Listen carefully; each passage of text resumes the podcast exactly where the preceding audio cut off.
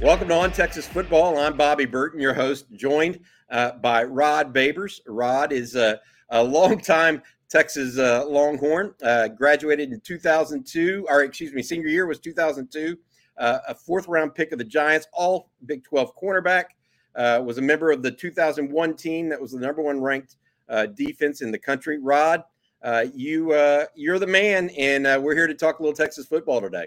No, man, I'm so excited about this season. Uh, it's it's hard, you know, like Longhorn fans say in the offseason not to drink the Kool-Aid. By this time, everybody's sipped a little of that Kool-Aid and we're all ready to go. So uh yeah, man, I'm excited, excited to work with you again, Bob. It's been a long time.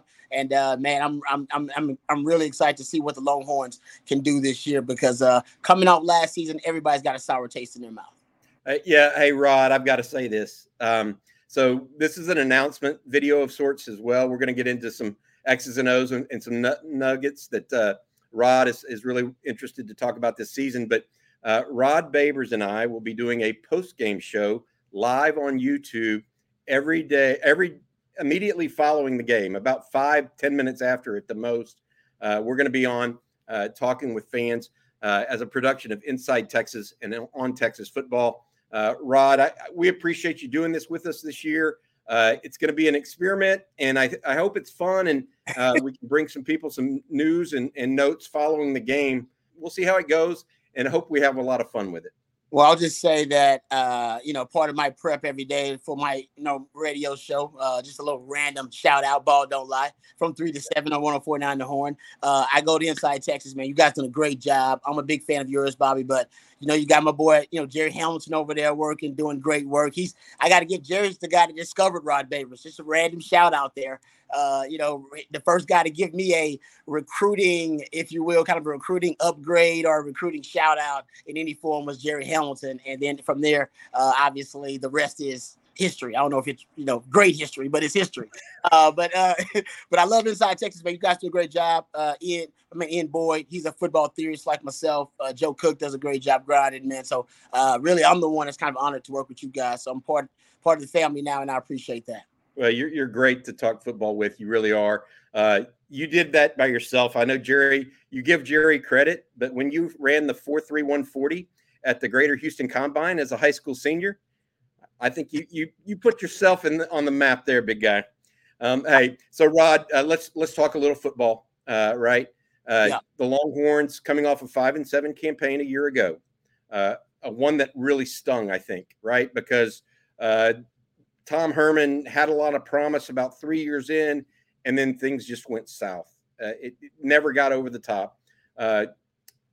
Steve Sarkisian comes in, and immediately I feel like you saw the offense be what you wanted to see an offense be. Um, they moved the ball against everybody. And then Oklahoma came kind of after Arkansas. Oklahoma came. The first half looked great. They were moving the ball in the second half.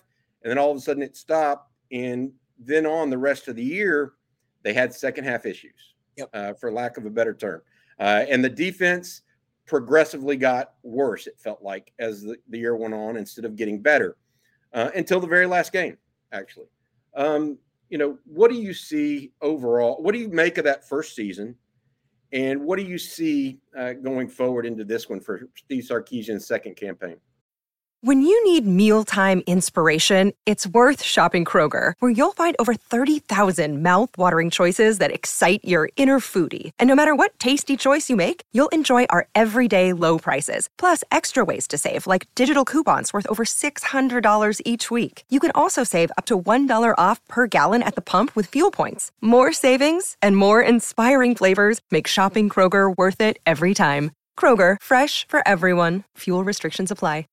Uh, yeah, man. There's a there's a lot right that I could get to. I'll try to keep it, uh, you know, concise here. But first thing I want to see from Steve Sarkisian because I actually initially wasn't a huge Steve Sarkisian fan. He actually won me over uh, throughout the season and the off season. That stuff we'll talk about obviously uh, throughout the year. But you know, I think his biggest challenge right now for him to take the next level as a coach, because you just brought up how the the second half was always a it was always a liability of sorts for Texas, right? They seemed to collapse in the second half. And I always said Steve Sarkisian would win the battle of game plan and preparation. his game plan, his prep, like their initial 15 plays or their first half script was awesome. It really was. I mean, it was great against Oklahoma State, uh, against Oklahoma. Obviously, remember that against Baylor, there were opportunities for Texas to get a big lead. Uh, some of those opportunities were squandered. But in the second half, it seems like Steve Sarkisian and the and the players and the, the coaches themselves uh, as well, they would lose the battle of adjustments. And you know, football, there's a chess match within the game of football that's happening, right? And that's the battle of adjustments, and that is for Steve Sarkisian, I think for him, uh, that's where he failed last season, right? And I think even this year, getting a Gary Patterson on his staff, someone that can help kind of reverse engineer his game plans, help him anticipate those adjustments by his opponents so he can already have his counters ready to go. And I think last season, I never saw the counters from Steve Sarkisian. I would see the opponent make an adjustment to his game plan, and that's expected. That's the chess match within the game. But as a coach, you should anticipate some of those, or at least be ready to make the adjustment to the adjustment, or the, as I call it, the counter. And I, I am ready for Steve Sarkisian this year to have the counter ready to go. All right, I think he's going to win the battle of game plan and preparation like he did last season. I think that's part of his his uh, offensive brilliance as a coach but I need to see him now be able to anticipate what the opponent is going to do. Right there, there's some adjustments they're going to make to your offensive game plan, to the cheat codes and the force multipliers that you're executing out there. And then I need you to bet to be able to win that chess match. And last year he lost the chess match. Right, he lost the chess match over and over again to really good Big 12 coaches, right? I mean, like, you're talking about Jon Heacock, you're talking about John Knowles, Jim Knowles, you're talking about, you know, Alex Grinch at Oklahoma uh, Lincoln Riley. You know, those are good coaches. I get that. Uh, but he's got to prove to me to take the next step that he's got to be able to have that counter ready to go. There's a lot that needs to be done on the roster in terms of talent development. We all agree with that. But I'm looking at him as a coach. To me, if I'm, if I'm, I'm psychoanalyzing Sark and breaking down him, uh, for him to take the next step, that's part of it. You can look at his win percentage versus coaches who are at least uh, having won at least 60% of their games. Sark struggles. He's always struggled versus really good coaches because he's always lost the battle of adjustments. He's got to get better this year at winning that, especially in the Big 12, man. We got some damn good coaches. Yeah, let me ask you this then. Uh, that you bring up a good question, and you actually uh, mix the answer with what I think too, um, and that is this. Um, so you you know, you mentioned this, Rod, uh, that I one of the things I found very interesting is the talent development slash talent process. Uh, on Saturday, we saw Casey Thompson struggle again in the second half. Yeah. So, at what point does Sark need a Mac Jones or Tua Tagovailoa to, to, to, I know that's a mouthful, but I tried. I got it. Um, I get bonus points for trying that. No man. my my point is though, at what point he obviously and clearly was able to do that against the Ohio States, Clemson's, uh, Auburn's, all of those people when he was at Alabama.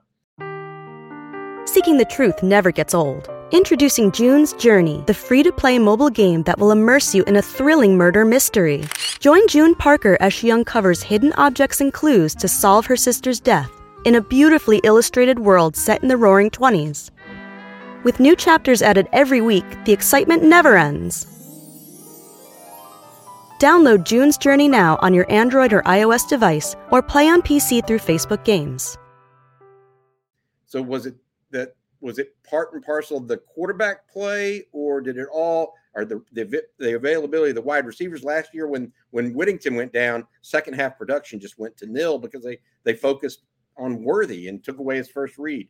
Um, yep. what what are your thoughts on that? I think you just hit it at the end there, right? I I uh, it's a great stat about Mac Jones when he was coming out of, of uh, Alabama that he went to his second read, like basically threw the ball to his second read less than 10% of the time in that Alabama offense.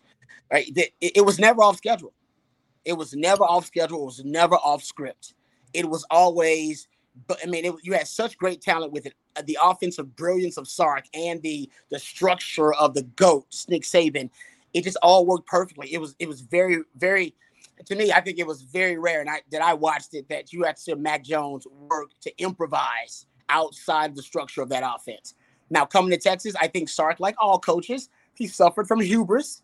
Right? He's he's arrogant. He's like, hey man, my system's gonna work. These other jabronis don't know what the hell they doing. Watch what I get in there. Wait, they get a load of me.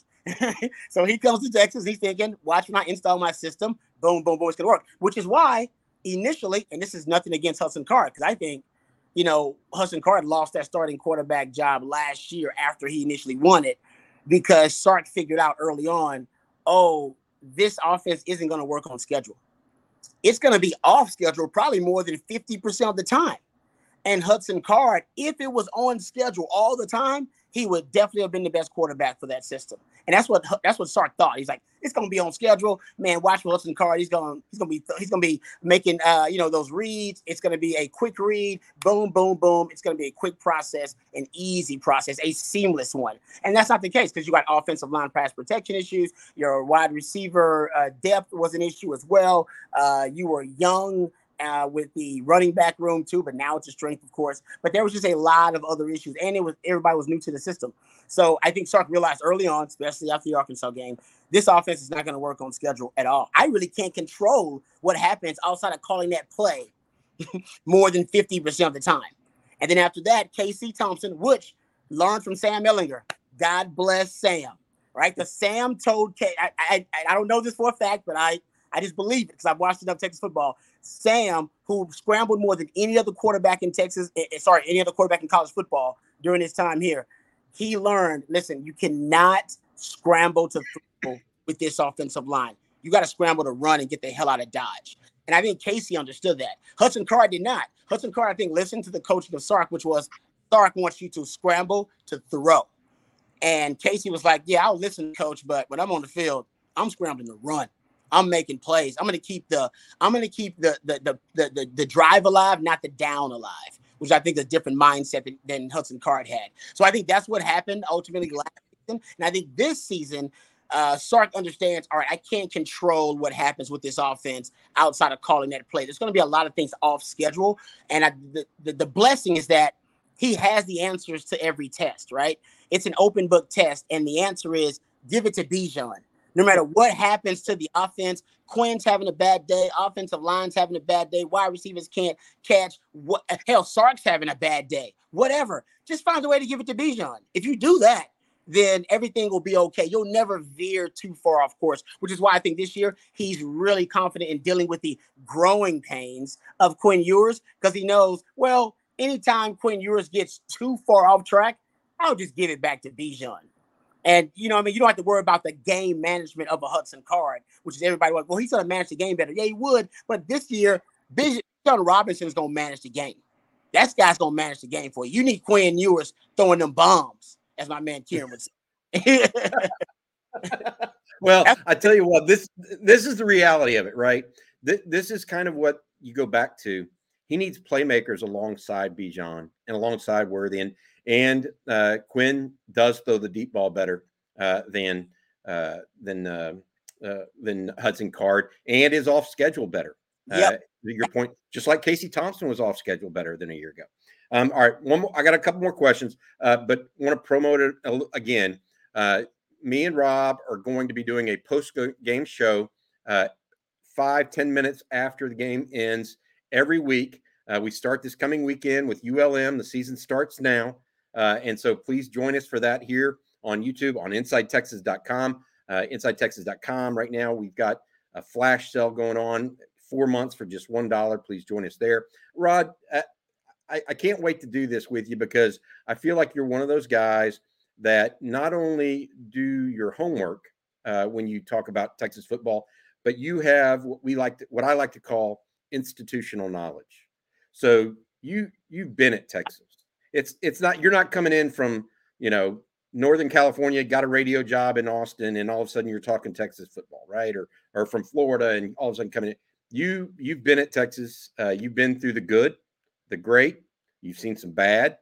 Um, you know the ups and downs of it all, right? Um, having played for Texas, uh, at and what does it mean uh, for a guy like you uh, to see when the Longhorns are good versus when the Longhorns are bad?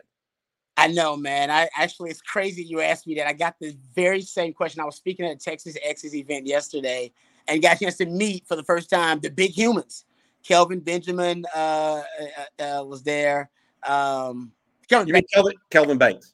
Banks was there. Uh, uh, Devon Campbell was there. Uh, I think it was Hayden Conner and Christian Jones. Uh, they were all there, and first time meeting those guys, man, they are mature beyond their years too. I mean, they, they yeah, I wasn't that mature when I was 18 years old, um, but I got the very same question from uh, members of the Texas Exes, and this is what I'll say. I'll just I'll, I'll just put it to me in the the plainest terms I can. You know, there are a lot of guys that want to come to Texas and play football, and and there are two kinds. There are two kinds, and I remember my man Moro Ojomo referencing this too. I know people remember that. Moro Ojomo kind of ran about Texas football, very passionate. Another day is here, and you're ready for it. What to wear? Check. Breakfast, lunch, and dinner? Check. Planning for what's next and how to save for it? That's where Bank of America can help. For your financial to-dos, Bank of America has experts ready to help get you closer to your goals. Get started at one of our local financial centers or 24-7 in our mobile banking app. Find a location near you at bankofamerica.com slash talk to us. What would you like the power to do? Mobile banking requires downloading the app and is only available for select devices. Message and data rates may apply. Bank of America and a member FDIC. Either you want to come to play football, come to play for Texas, or you want to come to play at Texas. Now, if you come to play at Texas, you're just you just you're really thinking about the benefits of it, right? Man, you get to play in, in you know in Austin. It's a great town. You got a you know ACL and South by Southwest, a pop culture mecca. Uh, you know, it, it's one of the greatest universities in the country. You're thinking about what the university can do for you. You know what I mean? And if you come to play for Texas, you think about what you can do for the University of Texas, right? What can I do for the football program? How can I lift it? How can I make it better? I want to leave it better than I found it you have that's the that is the mission right? To leave it better than you found the brand to leave it better off than we found and also in the process to you know ingratiate yourself with this longhorn family. And so to me i think those you want to you want to make sure the, the locker room is filled with more guys who you know came to play for texas and fewer guys that came to play at texas. And by the way when i was at texas there were a ton of guys who were here to play at texas too. But most of the leaders the guys who were the starters and that made up that depth chart, we were here for Texas. And that's yeah. there were a lot of guys now. I think last year, too many guys they were here to play at Texas. They want to be on social media and they they love the things that Texas could do for you. They love that the fans keep showing them love and they love that you know all the women love that they play football and the stars on campus. And that's all that's all great. But there's a price to be paid for. There's a burden to it, and the burden is you got to win. You got to win. You got all that's great, the free food, drinks, whatever. NIL now, I guess, is, uh, has surpassed that. But you get it. It's it it, it is a you know to me it, it it is a blessing and it is a celebrity status to a certain extent. There's a price to be paid for it, and and there were too many guys who wanted to benefit and reap from the celebrity status, but not pay the price and not carry the burden. The burden is you got to win. And if you're not winning, then you need to go back and reinvest. You got to go back and recommit yourself to winning. We won 11 games, Bobby, two years in a row, and we deemed ourselves not failures, but we did not meet the standard because we were good enough to at least compete for it all. Won 11 games and left the university thinking, damn, man, we should have done more. Should have done more. We could have done more. Right? That, yes. And I don't. yes, you put up. You you try, Rod. Rod. In all fairness, you took the punt back, the punt interception back against Colorado. I think you oh, did. oh, Bobby, we would have went to play for the national title. Oh, we was gonna play for it all. Oh man, you, y'all have no idea that haunts me, Bobby, to this day, man. And I'll tell you, Bobby, you, it would have haunted you. It would have haunted you worse if uh. you would have dropped that ball you did you did your thing, Rod. Hey, Rod, I got to ask you this, okay? Because um, I want I want to. I know you're you're you're um, one of those guys that that has a feel for things on both sides. So you talked a little bit on offense, but you grew up playing defense. Um, you're cornerback. Uh, Texas uh, cornerback play last year and secondary in general. Uh, literally, I, I felt just lacked communication at times, maybe lacked effort at times, even even though they maybe didn't feel like they lacked effort. It was just um, they definitely weren't a smart secondary a year ago. Um, now, at the same time, from what I'm hearing uh, and, and what I've seen uh, based on the open practice and whatnot, uh, as well as a couple of the media viewing periods, it seems like Jerrin Thompson has stepped into a leadership role in the secondary and is the, for lack of a better term, communication czar, right? He's telling everybody where to get, why to get, and making them switch quickly. Um, from a from a second, we've talked about the need to stop the run. Brian Irwin and I were talking about that um, uh, in a previous video. But the secondary, uh, and from your experience, how important is a guy back there to be the leader? Um, what do you think Texas needs to do a little bit different in coverage this year compared to last? Uh, cover cover the secondary for me a little bit. Yeah, man, that's a ooh, wow. Okay, uh, that's a big question there, man. That's a lot of different layers to that. I, will I'll start here. I think Sark has talked about this throughout the offseason. And I think specifically he's talking about, of course, the back seven, but the secondary. He's talking about football IQ. Talks about it over and over again. M- M- Mack Brown and I had our falling out, and now Mac and I are cool. I love Mac. Mac's the man. Uh, he he he claimed that I called the football team stupid because I said they had low football IQ. And I was like, I didn't call them stupid. He's like, well, saying they have low football IQ, saying they're stupid. I was like, no, no, no. I wasn't saying that, and I had to explain it and all that kind of stuff. But I think we've come a long way that now the head coach can, you know, be forthcoming and say, guys, we got to improve our football IQ. It was bad last year, and he's right. Here's what I always say about DB. So we talk about pre-snap reads with quarterbacks all the time. Bobby, everybody's got pre-snap reads. Everybody except the linemen. Well, hell, hell, even linemen have pre-snap reads. The offensive linemen do. Everybody's got pre-snap reads. We only talk about the quarterbacks pre-snap reads. And last year, go watch Texas in the secondary last year. They're not talking as much. A confident secondary with a high football IQ, there's a lot of talking going on, right? Because you you you see so much before the snap and you want to voice it to your teammate. Hey, watch for the crack block. Hey, we got twins over here. Uh, watch for the smash combinations. You know, why you, you just talking to each other constantly, right up until the snap. And I didn't see a lot of communication last year pre-snap with them. I always said that DB should be football investigators. There are all these little clues you're given before the snap. You're given the formation. You're given the down and the distance. You're given, you know, the whoever your personnel is, who's across from you. You're, you've been watching film, so you know the tendencies, you know the strengths and the weaknesses. You know all these things. So you're getting these little bits of information right before the snap. So I think Texas uh, DBs last year, they were defending every route on the route tree in every possible play. And and true football investigators don't do that, Bob. By the time that the ball is snapped, I've narrowed the the, um, the possible ways that you can attack me and exploit me, and the possible uh, play options, probably about down to five or six plays, depending on the down, the distance, the formation, the personnel that's out there, the you know what I mean, the the tendencies, the weaknesses, how you've been attacking me all game you should be able to go, oh man, this they got twins over here. They usually run the smash concept. The outside receiver never runs a deep inside cut. So if he runs anything short, I probably can jump it, but I gotta wait for the smash. I'm a I'm a float on that number two. But if that number one, if he runs any type of stop route, I'm jumping it. You should you should know these things, right? This there should be, and I don't I don't think that's happening. I don't think that's happening. I think that's what DeMarvion Overshown was talking about in Big 12 Media Days. He was talking about becoming a better football investigator. And I think Gary Patterson's a big part of that. That these guys understanding the game to a certain extent, which why third and long, Texas was so bad last year. By third and long, that is the only down and distance. Sorry, honestly, I think maybe one of the only situations in football where the defense actually has the odds flip in their favor. And Texas was bad last year in that situation. And it's a predictable passing situation where you know how the offense usually is trying to attack you. You know where they're trying to get. Hell, Bobby, we know in football, coaches don't call third and long plays for third and short.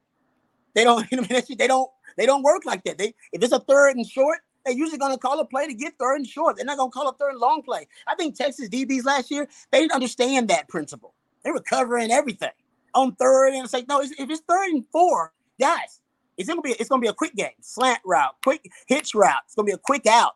You know, watch the three step. You can jump it. They did they didn't understand these concepts, and I think now they're gonna have better understanding of some of those concepts. And you have better you have listen, you have better personnel now.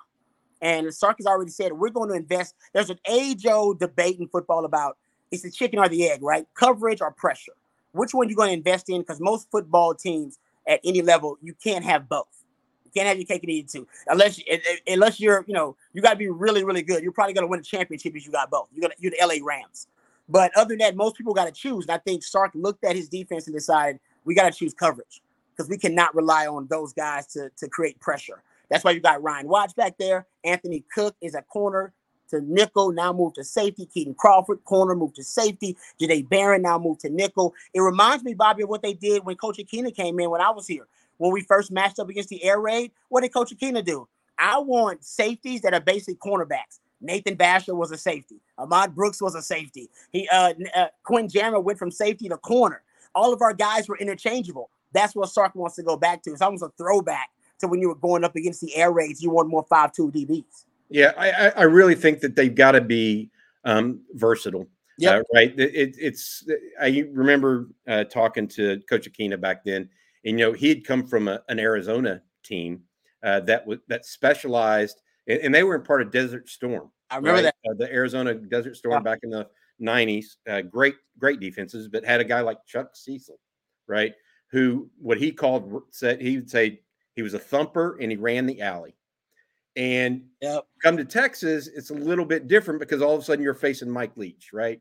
In, in that era, and you're you're trying to cover, you know, five wides and all these crazy concepts, and you're going they're going with five seconds before after the ball gets spotted, and you know he's yeah. It, I feel like I feel like adapting like that, what you're talking about, takes uh, better communication in the secondary, and that's really what I was getting at if if they've gotten to the point now where they're talking to each other and communicating, it's going to be better. I heard Jerry say something interesting, Bobby, to that point. He said, and I heard Jake Major say the same thing. So I know it's being echoed on both sides of the ball.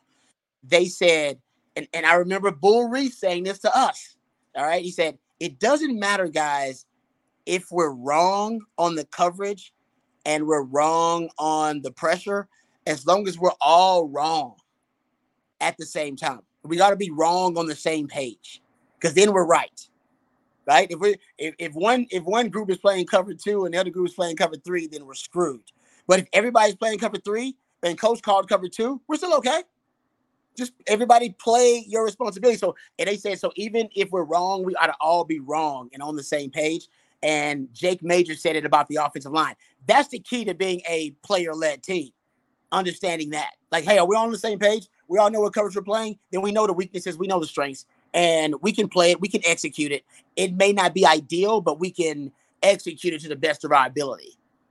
Uh, Rod, this is so well said, uh, and I, I, appreciate you joining us today. Rod and I are going to be doing a uh, uh a or a video cast uh, after every uh, Longhorn game. We start this coming Saturday. It's going to be late at night. Louisiana Monroe comes to town at seven. I think the the kicks either at I think it's at seven. Uh, uh, but uh, we'll be up late into the night. We'll be joining you. Uh, we're going to stay on for at least an hour afterwards. Uh, we'll be breaking down the stats, the numbers behind it, what we think of the game. Uh, really excited about it because I believe that Rod is one of those those guys that not only knows his stuff, but he brings a little fun to it, and he also brings some long term perspective to the Longhorns. Uh, Rod, I appreciate your time today, bud. Uh, best of luck, and, and I'll see you on Saturday. Yeah, man, I'm looking forward to it. I can't wait. Can't wait for it. And uh, yeah, man, I can't. Uh, I'll tell you what, we're gonna talk a lot of long football. Hopefully, we're talking more wins than losses. Hopefully, that's. all right, all right. I'm Bobby Burton uh, of Inside Texas. Uh, this has been on Texas football for Rod Babers. I'm Bobby. Y'all take care and have a good one. Welcome.